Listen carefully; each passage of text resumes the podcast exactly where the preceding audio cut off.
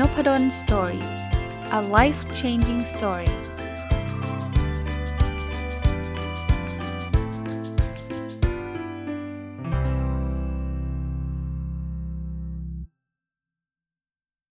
สวัสดีครับ ยินดีต้อนรับเข้าสู่นพดล Story Podcast นะครับ แล้วก็วันอาทิตย์นะครับ ยินดีต้อนรับเข้าสู่รายการ OKR Weekly เนาะวันนี้จะมาต่อจากสัปดาห์ที่แล้วที่ผมเอางานวิจัย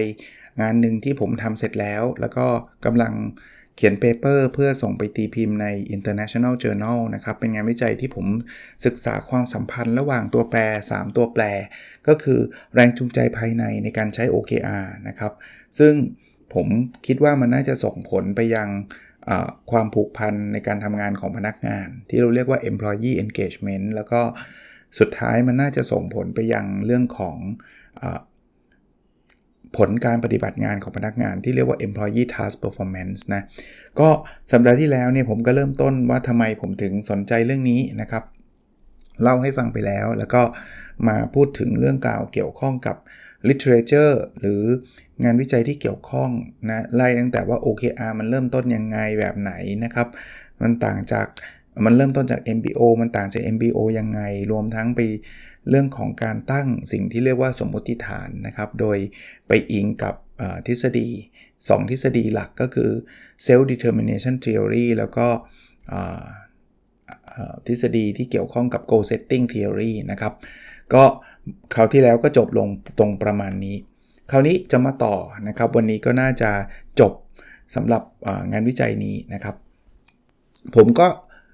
เข้าไปศึกษา แล้วคราวนี้ก็เป็นเรื่องของ research methodology ละเราอยากจะทดสอบสมมุติฐานที่เราตั้งไว้ 3 ข้อนะสข้อทวนเร็วๆนิดนึงนะครับ ข้อ 1 ก็คือ ผมเชื่อว่ามันมีความสัมพันธ์เชิงบวกระหว่าง ความผูกพันของพนักงานในงานกับผลการปฏิบัติงาน หรือพูดแบบภาษาง่าย ๆ ก็คือ ถ้าพนักงานเนี่ยมีความผูกพันในงานเยอะนะชอบอยากทำงานนะครับเขาก็น่าจะมี performance ที่ดีนะ สมมติฐานที่ 2 คือ ถ้าเขารู้สึกว่าการทำ OKR มันมันสนุกมันมีความสุข เขาก็น่าจะมีความผูกพันในงานสูง แล้วก็สมมติฐานข้อที่ 3 ก็คือ ถ้าเขาเชื่อว่า OKR เนี่ยเขาทำแล้วมีความสุขเนี่ยมีความสนุกเนี่ยนะครับ มันก็น่าจะทำให้ผลการปฏิบัติงานดีเช่นเดียวกันนะครับ คราวนี้สิ่งที่ผมทำคืออะไรนะครับ ผมก็เริ่มต้นไปแจกแบบสอบถามนะครับ เพื่อวัดตัวแปร 3 ตัวนี้เป็นหลักนะคราวนี้เวลาแจกแบบสอบถามเนี่ยผมได้รับคืนกลับมาทั้งหมด 491 คน ถามว่าเอามาจากไหนก็ต้องเอามาจากคนที่อยู่ในองค์กรที่ใช้ OKR และตัวเองต้องเคยใช้ OKR ทำไมต้องเคย เพราะว่ามันมีตัวแปรหนึ่งคือเรื่องของแรงจูงใจภายในในการใช้ OKR นะครับ ถ้าไม่เคยใช้ OKR เลยก็จะตอบแบบสอบถามนี้ไม่ได้นะครับคราวนี้ตัวแปรผมมี 3 ตัวใช่ไหมแรงจูงใจในการใช้ OKR ความผูกพันในงาน แล้วก็ผลการปฏิบัติงาน ผมก็ใช้สเกลหรือใช้วิธีการวัดที่ถูก develop มาแล้วนะครับ เรื่องของอแรงจูงใจในในการใช้ OKR เนี่ยก็ develop พัฒนามาจากสเกลที่เรียกว่า IMI นะครับ คือ intrinsic motivation inventory นะครับ ก็พูดง่ายๆว่ามันมีคนมีมีใช้แล้วก็ทดสอบมาแล้วนะครับ ข้อดีของเวลาการที่เราเอาสเกลที่ถูกใช้มาก่อนหน้านี้แล้วเนี่ย คือพวก validity reliability พวกนี้มันถูกทดสอบมาแล้ว validity คือไอ้ไอ้คำถามที่ใช้วัดเนี่ยมันเป็นคำถามที่ถูกต้องไหม หรือ reliability คือใช้วัดซ้ำแล้วซ้ำเล่าเนี่ยมันมันน่าจะได้ค่าที่ใกล้เคียงกันหรือเปล่า พวกนี้มันถูกต้องแล้ว แต่ถ้าเกิดเราไม่มีสเกลเดิมนะครับ เรามาสร้างของเราใหม่เนี่ยเราก็ต้องมีการทดสอบเรื่องพวกนี้ มันก็จะเสียเวลา employee engagement ผมก็ใช้สเกลของงานงานวิจัยเดิมเช่นเดียวกันนะครับ ว่าเขาวัด engagement เนี่ยเขาวัดด้วยข้อคำถามอะไรบ้างนะครับ มันก็มีการอ้างอิงมานะครับ task performance ก็เช่นเดียวกัน ก็ใช้สเกลเดิมนะครับ ข้อมูลได้จากแบบสอบถามที่แบ่งเป็น 4 4 ส่วนหลักนะครับ ส่วนแรกก็วัดตัวแปรที่ 1 ก็คือเรื่องของแรงจูงใจภายในในการใช้ OKR นะครับ มีทั้งหมด 42คำถามนะครับ ส่วนที่ 2 เป็นวัดเรื่องของแรงความผูกพันในงานของพนักงานเนี่ยมี 9คำถาม แล้วก็ส่วนที่ 3 เป็นเรื่องของ performance ของงานเนี่ยมี 5คำถามนะครับ ส่วนที่ 4 จะเป็นเขาเรียกว่าข้อมูลทางประชากรศาสตร์ที่เกี่ยวข้อง ถ้าจำได้นะครับสัปดาห์ที่แล้วผมเล่าให้ฟังว่ามันมีตัวแปรควบคุม หลายตัวแปรที่ผมเชื่อว่ามันเกี่ยวข้องกับความผูกพันในงาน แล้วก็ผลการปฏิบัติงาน เช่นระดับของพนักงานนะครับว่าเป็นนักงานอยู่ระดับสูงระดับต่ำยังไงนะครับ เพศสถานะภาพทางการสมรสครับประสบการณ์ทำงานแล้วก็อายุนะครับ พวกนี้ก็ถูกวัด ข้อมูลได้มาแล้วเนี่ยก็ใช้วิธีการวิเคราะห์เชิงปริมาณนะครับ ก็จะมีสถิติเชิงพรรณนา เช่นเขาเรียก descriptive statistics นะครับ แสดงค่าเฉลี่ยค่าเบี่ยงเบนมาตรฐานหรือว่า ค่าความถี่ แล้วก็ไอ้พวกการทดสอบสมมติฐานเนี่ยก็จะใช้เครื่องมือที่เรียกว่า SEM structural equation modeling เนี่ยมาเป็นการทดสอบนะ มาดูสรุปว่าผมได้เจออะไรบ้างจากงานวิจัยนี้นะครับ เริ่มต้นเนี่ยเอาอธิบายของออลักษณะผู้ตอบแบบสอบถามก่อนนะครับในมุมของเพศเนี่ยเพศหญิงมากกว่าเพศชายนะเพศหญิงมา 54%เพศชายมา 44.2 แล้วก็เพศทางเลือก 1.8 นะครับในมุมของสถานภาพการสมรสเนี่ยสูสีกันนะครับ เป็นโสดมากกว่านิดหน่อย 48.7%แล้วก็สมรส 48.5 ยาหรือว่า เป็นไม้เนี่ย2.9%ระดับของพนักงานที่ตอบเนี่ยก็ระดับสูงสุดเนี่ย13.8นะระดับรองลงมาเป็น n ลบ1ลองมา 1 ระดับ 19.1 ที่เยอะที่สุดคือลองมา 2 ระดับ 25.5นะมีลองมา 3 ระดับ 20.6ลองมา 4 ระดับ 9.4 แล้วก็ลองมาแบบระดับล่างสุดเนี่ย11.6%นะครับมีประสบการณ์ในการทำงานโดยเฉลี่ย 9.29 ปีนะครับ ถ้านับประสบการณ์ อันนี้คือประสบการณ์ในการทำงานในองค์กรที่อยู่ปัจจุบันที่ใช้ OKR นะครับ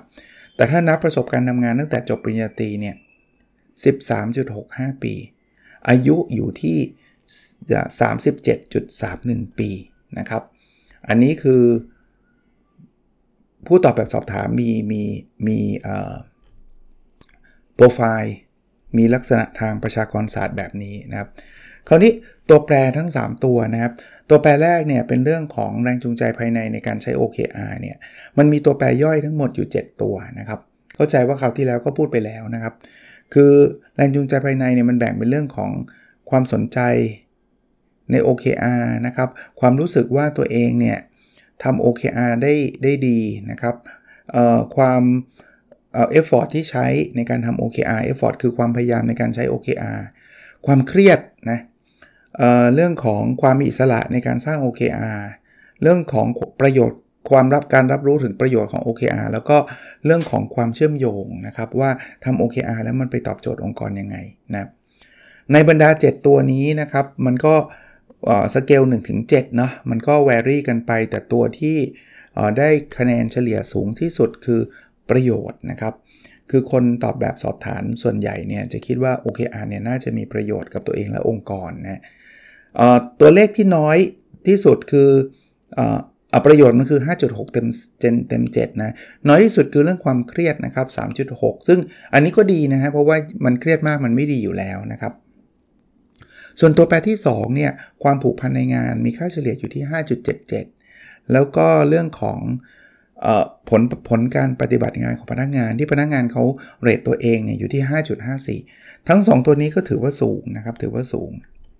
คราวนี้มาดูการทดสอบสมมติฐานนะครับ โดยใช้ SEM นะ ผมคงไม่ลงรายละเอียดถึงขนาดที่จะแบบว่าเทคนิคมากนะ แต่จะสรุปผลให้ฟังเลยนะครับ เมื่อกี้ผมพูดถึงตัวแปร 7 ตัวใช่ไหมที่มันเป็นองค์ประกอบของแรงจูงใจในการใช้ OKR นะครับผมจะบอกว่าตัวแปรตัวที่ส่งผลต่อแรงจูงใจในการใช้ OKR มากที่สุดคือ เรื่องของความสนุกในการใช้นะครับ ในขณะที่ตัวแปรที่ส่งผลน้อยที่สุดก็คือเรื่องของความเครียด มันแปลว่าอย่างนี้ครับ ถ้าเราอยากให้คนใช้ OKR แล้วมีแรงจูงใจใช้แล้วแบบอยากอยากใช้อะเราต้องทำให้ OKR เป็นเรื่องของความน่าสนใจหรือความสนุก ผมต่อยอดนิดนึง ถ้าใครเคยได้ยินคำว่า gamification เนี่ย คืออาจจะต้องเปลี่ยน OKR ให้มันเป็นเกม ให้มันเป็นอะไรที่คนทำแล้วแบบสนุกตื่นเต้น แบบเนี้ย จะส่งผลทำให้คนอยากทำมากที่สุด ส่วนเรื่องความเครียดเนื่องจาก OKR เนี่ยไม่ใช่เป็นการบังคับอยู่แล้ว เพราะฉะนั้นเนี่ยความเครียดมันก็อาจจะไม่สูงนัก เพราะนั้นตัวแปรนี้ก็ไม่ส่งผลมากนักนะครับ ก็เอาคร่าวๆว่าไอ้แรงจูงใจภายในในการใช้ OKR เนี่ยก็เน้นเรื่องความสนุกเนี่ยจะจะเวิร์กเรื่องความเครียดก็อาจจะไม่ได้ซีเรียสมากนัก คราวนี้ผลที่ผมเจอนะครับ คือถ้า พนักงานมีแรงจูงใจภายในในการใช้ OKR สูง พนักงานจะมีความผูกพันกับงานสูงตามด้วย มันเป็นความสัมพันธ์ที่มีนัยสำคัญ แปลว่าทดสอบสมมติฐานแล้วมัน significant นะ่ะถ้าใครเป็นนักวิจัยน่าจะคุ้นเคยคำนี้ ถ้าไม่ใช่นักวิจัยก็แปลง่าย ๆ ว่าเเราพบความสัมพันธ์เชิงบวก ก็คือแรงจูงใจภายในในการใช้ OKR เนี่ย ถ้าใช้แล้วสนุกใช้แล้วมีความสุขเนี่ย เขาจะอยากทำงานมากขึ้น เรายังพบอีกว่าถ้าคนอยากทำงานมากขึ้นแล้วเนี่ยคนก็จะทำงานดีขึ้น อันนี้ไม่แปลกใจ แต่สิ่งที่ทำให้น่าสนใจขึ้นไปอีกคือ เราไม่พบนะความสัมพันธ์ทางตรงระหว่างแรงจูงใจภายในในการใช้ OKR กับผลการทำงานของพนักงาน แปลว่าอะไร คือถ้าพนักงานใช้ OKR แบบสนุก โดยตรงเนี่ยมันไม่ได้ทำให้พนักงานทำงานดีขึ้นนะ อันนี้ไม่เจอ แต่ไม่ได้แปลว่าอา้าวงั้นคนสนใจทำใช้ใช้ OKR สนใจมาก แล้วคนจะทำงานไม่ดีไม่ใช่ เพราะว่ามันจะต้องส่งผลผ่านความผูกพันของพนักงาน ดูสเต็ปนะ ถ้าเรามีแรงจูงใจในการทำงาน เออโทษทีแรงจูงใจในการใช้ OKR สูง พนักงานจะเกิดความผูกพันในงาน พอเกิดความผูกพันในงานค่อยเกิด task performance เกิดเกิดผลการปฏิบัติงานที่ดี แต่มันไม่เกิดโดยตรง เพราะฉะนั้นข้อสรุปข้อนี้มันนำไปสู่ข้อสรุปที่บอกว่าเฮ้ยถ้าเกิดคุณเอา OKR มาเพื่อรีดผลงานพนักงานอย่างเงี้ยมันจะไม่เวิร์คครับ คุณต้องใช้ OKR มาเพื่อที่ทำให้พนักงานเนี่ยทำงานให้มีความสุขมากขึ้น เกิด engagement ก่อน แล้วเดี๋ยวเดี๋ยวไม่ต้องกลัวเรื่อง performance ครับ performance มันจะตามมาทีหลัง พอคุณเกิด engagement ปุ๊บ performance จะตามมา ผมว่านี่คือคือ fighting ที่ส่วนตัวผมนะ ผมว่าเป็น fighting ที่ผมคิดว่าน่าสนใจทีเดียว เพราะว่าผมเห็นองค์กรในไทยไม่น้อยนะครับ ที่เอา OKR มาเพื่อรีดรีดผลการปฏิบัติงานของคนเนะี่ยคือใช้ OKR มาที่เพื่อจะแบบ เธอจะได้ทำงานให้มันดีขึ้นดีขึ้น มันกึ่งๆ คล้ายๆ เป็น KPI ที่มามามาเค้นศักยภาพ ซึ่งจากผลงานวิจัยของผมเนี่ยมันมันไม่พบความสัมพันธ์นั้นนะครับเพอเพอใช้แบบนั้นคนอาจจะอิกนอหรือว่า แย่ไปกว่านั้นอาจจะไม่ไม่สนใจในงานเลยก็ได้ สิ่งที่ดีคือตั้งใจก่อนใช้ OKR แล้วพนักงงานต้องมีความสุข แต่คุณไม่ต้องกลัวนะว่า performance จะไม่ได้ พนักงานที่มีความสุข คือพนักงานที่จะมี performance ที่ดีนะครับ อันนี้ก็คือ finding นะครับ ซึ่งก็สอดคล้องกับทฤษฎีบางเรื่องนะเช่น พอเรามีแรงจูงใจในการทำงานในการใช้ OKR สูงเนี่ยพนักงานชอบทำงานเนี่ย เราก็อธิบายได้ด้วย self determination theory เนาะคือถ้าเกิดคนเรามีอิสระในการทำงาน คนเรามีมีอะไรนะ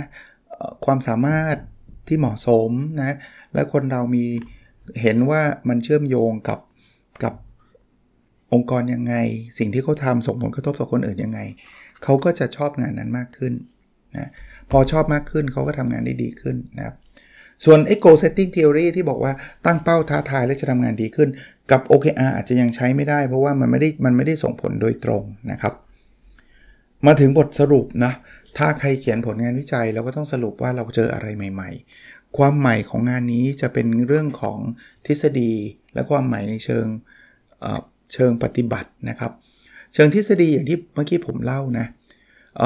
บางอันมัน confirm ทฤษฎีนะครับ อย่างแรกนะ งานนี้มันเป็นงานแรก ๆ ที่เอาทฤษฎี 2 ทฤษฎีนี้มารวมกันเพื่ออธิบายเรื่อง OKR โดยเฉพาะ Self Determination Theory กับ Goal Setting Theory ถ้าใครไม่รู้ว่าทฤษฎี 2 อันนี้พูดอะไรไปกลับไปฟังสัปดาห์ที่แล้วก็ได้นะครับ งานนี้เป็นงานแรก ๆ ที่เราผสมผสานเอาทฤษฎี 2 อันเนี่ยมาเล่ามาอธิบายเรื่อง OKR นะครับเซลล์ determination theory เนี่ยอธิบายความสัมพันธ์ระหว่าง แรงจูงใจภายในในการใช้ OKR ไปยังส่งผลบวกไปยังความผูกพันในงาน แต่ goal setting เนี่ยอาจจะไม่ได้อธิบายว่าใช้ OKR แล้วทำให้คนทำงานดีขึ้นทันที ตรงนี้ก็เป็นความใหม่ หรือเขาเรียกว่าเป็นการต่อยอดทฤษฎี ตามทฤษฎีมันควรจะส่งผลโดยตรง แต่ว่าจริง ๆ มันส่งผลทางอ้อมนะครับ ผ่านความผูกพันในงานนะครับ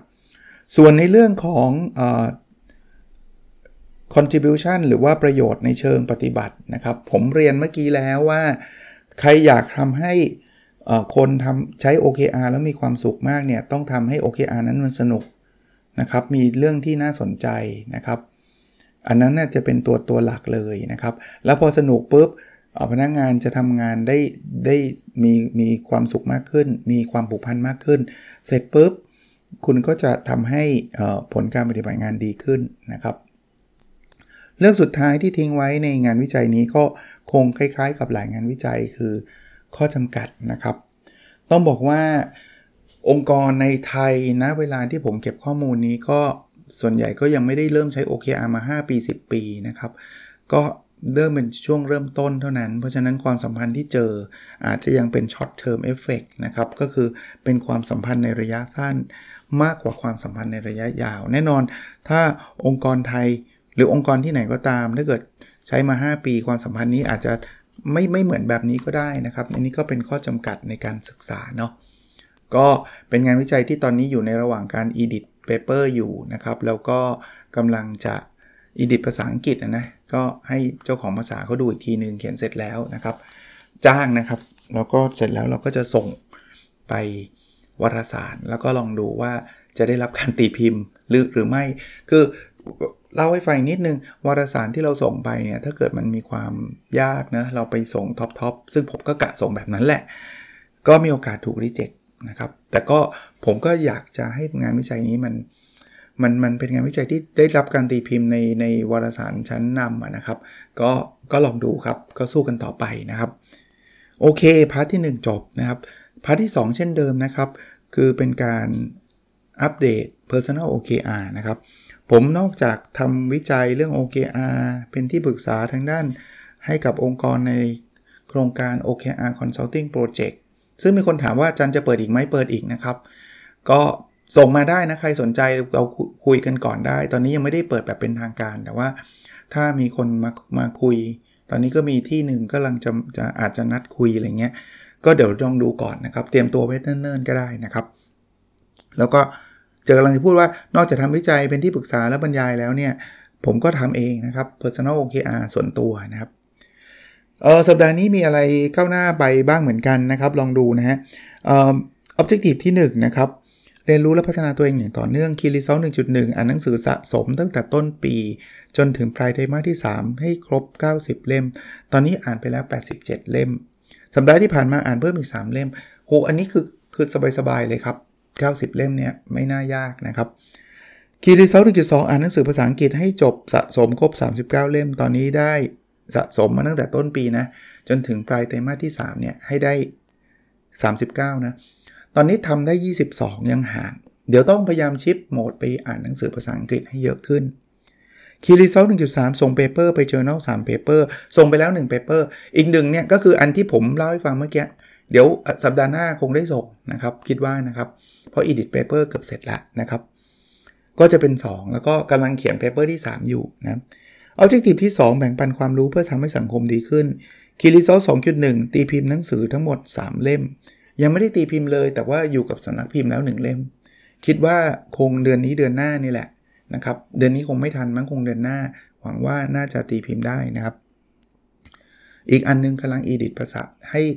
มี edit เหมือนกันนะครับ ผมมี editor นะครับ ก็ให้ edit อยู่นะครับ เขียนจบจริง ๆ เขียนจบครบแล้ว 3 เล่ม แต่ว่าอยู่ในขั้นตอนนะคีรีเซล2.2มีคนฟังพอดแคสต์25,000ดาวน์โหลดต่อวันเอ่อตอนนี้ยังอยู่ที่ราวๆเดิมเหมือนกับเมื่อสัก 4-5 สัปดาห์ที่ผ่านมา 15,225 ดาวน์โหลดต่อวัน ยังห่างไกล 25,000นะครับ แต่ก็ทุกครั้งที่มาถึงตรงนี้ผมก็ต้องขอบคุณผู้ฟังทุกคนนะครับที่กุณารับฟังเนาะแล้วบางคนก็แชร์บางคนก็บอกเพื่อนอะไรเงี้ยก็ขอบคุณมากๆนะครับ แค่นี้ก็เยอะแล้ว จริงๆตัวเลขเนี้ยเคยเคยเคยอยู่ประมาณ 1 8 0 0 0 0 9แต่ผมเข้าใจว่าไอ้ปัญหาที่เกี่ยวข้องกับช่วงหนึ่งจำได้ไหมครับที่ Spotify มันมันอยู่ดีๆ มันหายไปอะแต่แก้ไปได้แล้วนะ ใครฟังอีกบอกอีกทีนะครับ ใครฟัง Spotify อยู่ แล้วหาไม่เจอเสิร์ชคำว่านพดลสตอรี่จะเจอ มันเหมือนมีช่องใหม่ขึ้นมา แต่ผมไม่รู้ว่าสถิติมันจะหายไปหรือเปล่านะครับ ก็ก็ไม่รู้อะก็ไม่เป็นไรครับ ก็เอาเท่าที่ track ได้นะครับ Objective ที่ 3 มีสุขภาพกายและสุขภาพจิตที่ดี Key Result 3.1 วิ่งให้ได้สะสมตั้งแต่ต้นปีจนถึงปลายไตรมาสที่ 3 900 กิโลเมตร ยังต่อแตะอยู่ที่ 397.3 เข่าดีขึ้นแล้ว พอวิ่งได้แล้วเดี๋ยวเดี๋ยวจะกลับมาวิ่งให้มากขึ้นนะครับ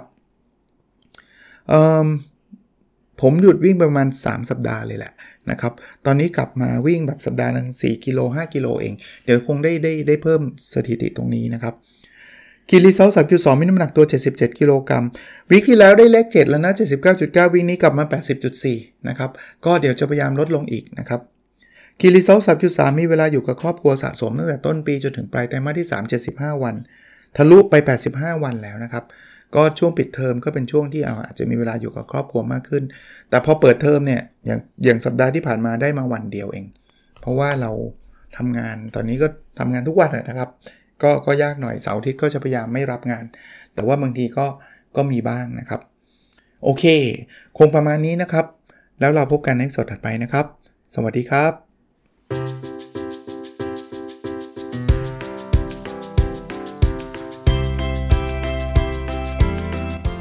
n o p a d o n Story